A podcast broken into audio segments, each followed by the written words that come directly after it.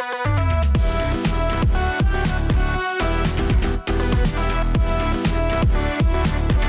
ลแบงค์พอดแคสต์พอดแคสต์ที่พูดถึงวงการไอดอลในมุมมองของการทำการตลาดและคอนเทนต์สวัสดีครับ EP ที่43ของชลแบงค์พอดแคสต์ครับ EP นี้ผมอัดในวัน Boxing Day นะครับ หรือวันที่ 26 ธันวาคม ซึ่งถัดจาก Christmas Day นะครับ แล้วก็ช่วงสัปดาห์นี้ ถือว่าลากยาวไปก่อนหน้านี้ทั้งหมดครับ ก็มีงานไอดอลที่อัดแน่นมากๆนะครับ งานใหญ่งานหนึ่งที่ผมว่าคนที่ติดตามไอดอลนะครับ ก็น่าจะได้ไปร่วมนะครับ ถึงแม้ว่าแบบด้วยเวลากระชั้นชิดก็ตามนะครับ ก็คืองาน Two Shot ของอัลบั้ม w a l o t a People นะครับ ซึ่งก็เป็นอัลบั้มที่ได้สมาชิกจากงานเจนเกนนะครับ ที่จัดไปเมื่อปีที่แล้วนะครับ จริงแล้วงานค่อนข้างใหญ่มากๆครับ แล้วก็จัดอยู่ที่ Union Mall ซึ่งโดยปกติแล้วงาน Two Shot จะไปจัดกันอยู่ที่ไบเทคนะครับสำหรับผมเองค่อนข้างเดินทางสะดวกมากๆครับประมาณ 10 นาทีก็ถึงแล้วนะครับ ผมขับรถไปนะครับ แต่ว่าด้วยด้วยสถานที่จอดรถอะไรอย่างเงี้ก็อาจจะมีจำกัดนิดนึงนะครับ แต่ว่าในแง่ของการบริหารจัดการผมก็มองว่าทำได้ค่อนข้างดีประมาณนึงแล้วกันนะครับ อันนี้เป็นความคิดส่วนตัวของผมนะครับผมคงไม่ได้ลงสาระสำคัญในแง่ของงาน Two Shot นะครับ เพราะว่ามันผ่านมาสัปดาห์หนึ่งแล้ว แล้วก็ผมค่อนข้างเชื่อว่าหลาย ๆ คนที่ได้ไปก็คงจะอิ่มเอมนะครับ เพราะว่าได้เจอ member นะครับ ได้ถ่ายรูปด้วยกันนะครับ แล้วก็ member ก็ได้เจอแฟนคลับด้วยนะครับ เพราะว่าต้องบอกว่างาน Two Shot เนี่ยเป็นงานที่เป็นงานใหญ่ครั้งแรก ในรอบหลาย ๆ เดือนนะครับ เพราะว่ามันไม่มีการจัดงานใหญ่ ๆ อะไรอย่างนี้เลยนะครับเอ่อแล้วก็สถานการณ์ช่วงนี้มันก็ทำให้ว่าเออการจัดไอ้ทูช็อตครั้งที่ผ่านมาแบบค่อนข้างโชคดีครับ เพราะว่ามันเป็นช่วงแบบเหมือนคาบเกี่ยวหรือว่าคาบเส้นเลยครับว่ามันมีเรื่องเรื่องไวรัสโควิดมาอีกรอบหนึ่งนะครับ เป็นตัวใหม่นะครับ ก็เลยทำให้นะครับไอตัวไวรัสเนี่ยทำให้ งานคอนเสิร์ตชลาลายที่จริง ๆ แล้วต้องจัดวันที่ 25-26 แล้วผมก็ซื้อแบบไว้ด้วยนะครับ ก็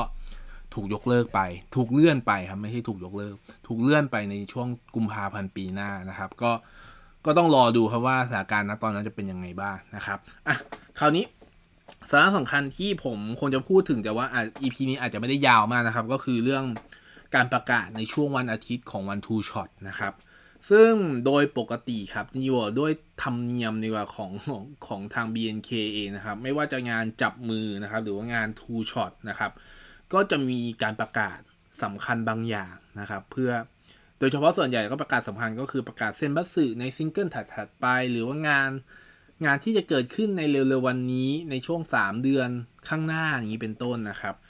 ครั้งนี้ก็เหมือนกันครับ ครั้งนี้ที่เป็น Warota two-shot Warota People ก็มีการประกาศครับ เพราะว่า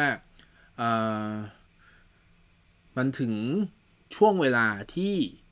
จะต้องออกซิงเกิลใหม่แล้ว เพราะว่าด้วยความที่โดยปกติแล้วซิงเกิลหนึ่งสามเดือนสี่เดือนก็จะมีซิงเกิลหนึ่งออกมา แต่ว่านี้ทิ้งช่วงมานานมาก ตั้งแต่ D.AAA นะครับ D.AAA เราเออผมเห็น D.AAA แบบนานแบบเกือบเกือบครึ่งปีได้แล้วมั้งนะครับ อันนี้ผมไม่แน่ใจเรื่องเวลานะครับ แต่ว่าซิงเกิลที่มันออกมาครับก็มีการประกาศออกมาครับ โดยที่ สาระสำคัญก็คือว่า 1 มีการประกาศว่าจะมีเดบิวต์ของรุ่น 3 ซึ่งรุ่น 3 อยู่มาประมาณรวมๆห้าร้อยวันแล้วนะครับ ยังไม่มีการเดบิวต์นะครับ ก็ยังเป็น trainee อันที่เป็น trainee ก็คือปกติแหละ แต่ว่ายังไม่มีงานเพลงอะไรที่ออกมาเป็นรูปธรรม ยกเว้นมีงานที่เป็น theaterนะครับแล้วก็มีอีกอันหนึ่งครับ ก็คือประกาศซิงเกิลที่เป็น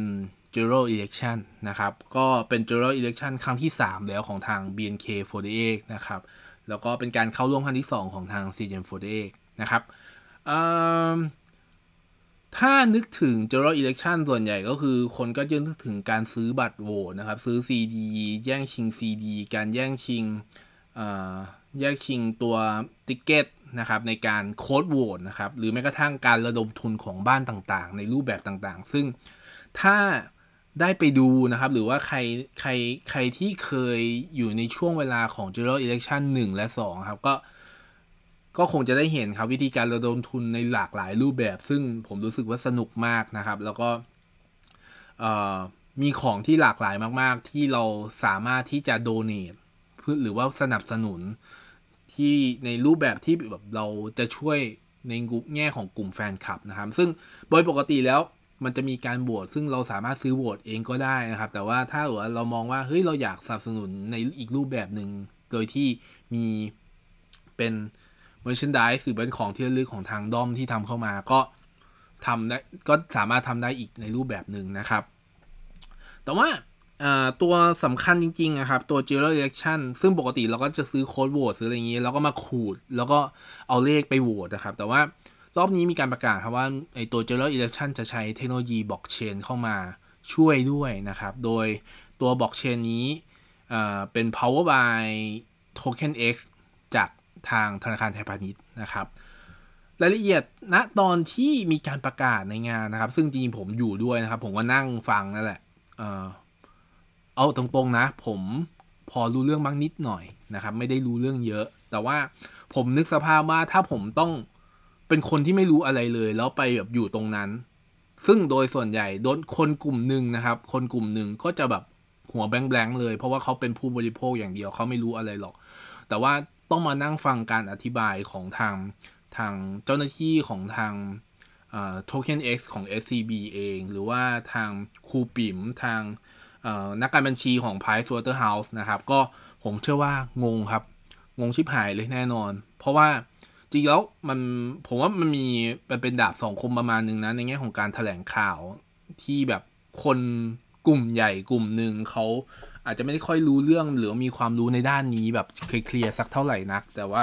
เขาต้องมาฟังสาระอะไรอย่างเงี้ย โดยช่วงเวลาที่มันดึกค่อนข้างมากนะครับ ก็ประมาณเกือบเกือบสี่ทุ่มแล้วนะครับ จริงแล้วตัวบล็อกเชนเองผมว่ามันสามารถไป Google กันได้ครับว่ากบล็อกเชนคืออะไรยังไง แต่ว่าสิ่งที่ ผมค่อนข้าง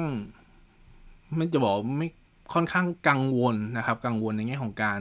การแจ้งอะไรอย่างนี้ก็คือว่ามันไม่มีรายละเอียดที่บอกแบบอย่างแน่ชัดเลย แล้วไม่สามารถทำให้คนทั่วๆไปคนบนถนนแฟนคลับอย่างเงี้ยสามารถเข้าใจได้ว่ามันจะเกิดอะไรขึ้นนะครับ สิ่งที่มันสิ่งที่มันเป็นอาจจะเป็นข้อดีของทางบริษัทก็ได้ครับว่าเออ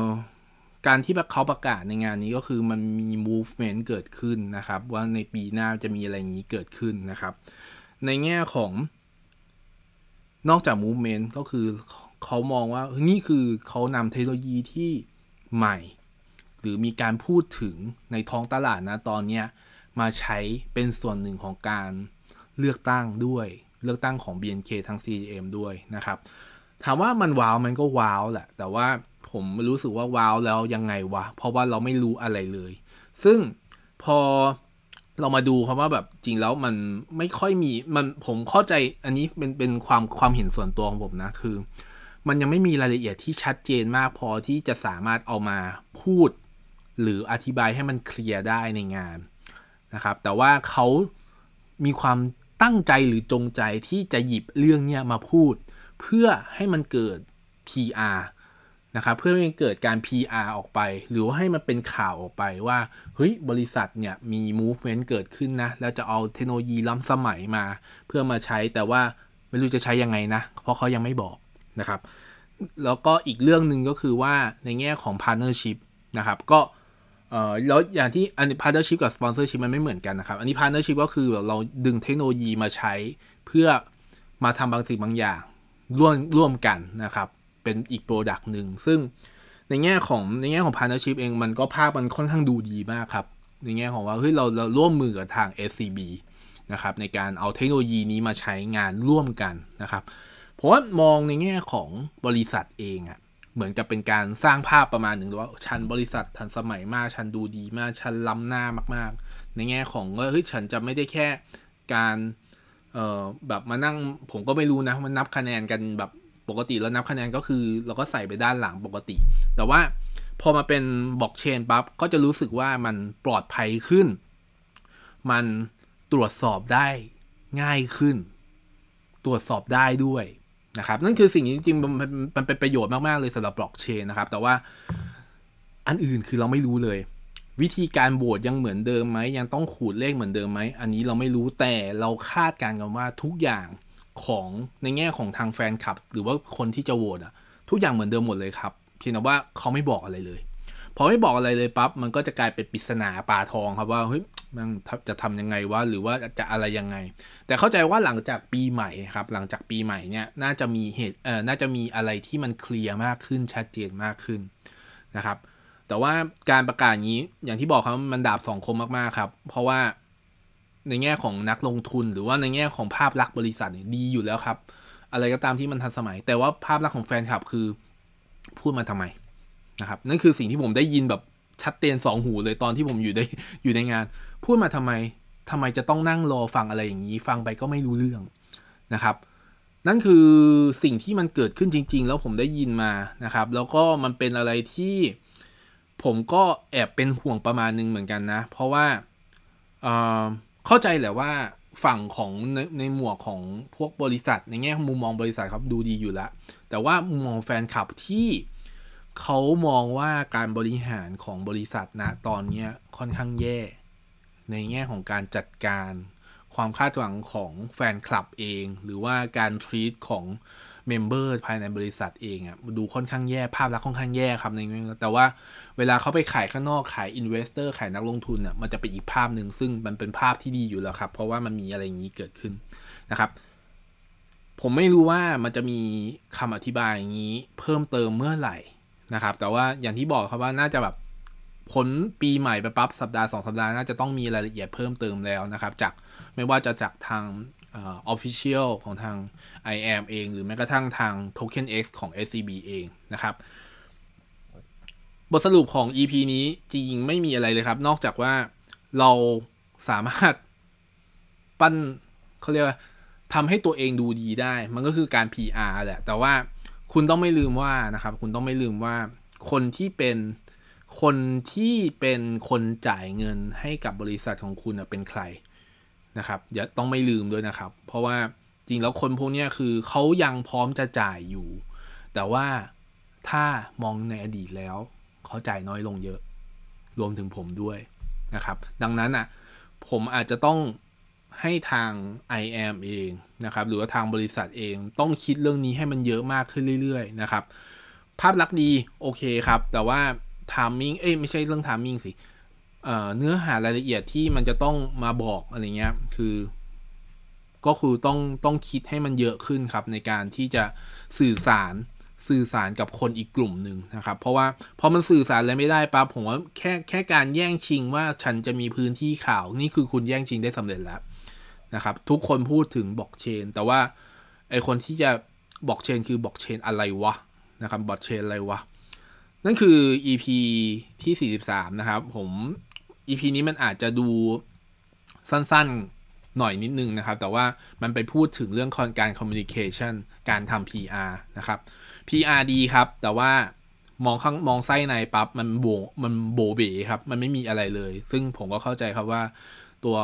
ตัว Token X SCB เองก็ยังไม่มีรายละเอียดมากสักเท่าไหร่นัก หรือว่ารายละเอียดมันยังเสร็จไม่เรียบร้อยดี ผมต้องอันนี้ผมเป็นสิ่งที่ผมเข้าใจนะนะครับ ก็ EP ถัดไปครับ ก็คงจะเป็น EP สุดท้ายของปีนะครับ แล้วก็คงเป็น wrap up ของปีที่ผ่านมาครับ ซึ่งเรื่องเยอะมากๆครับ ถึงแม้ว่าจะมีโควิดก็ตาม แต่ว่าถึงแม้ว่าจะมีโควิด ก็มีวงที่สามารถทำได้ดีและดีกว่า BNK และ CGM ด้วยซ้ำนะครับ เอาไว้เจอกัน EP ถัดไป EP ที่ 44ส่งท้ายปี สวัสดีครับ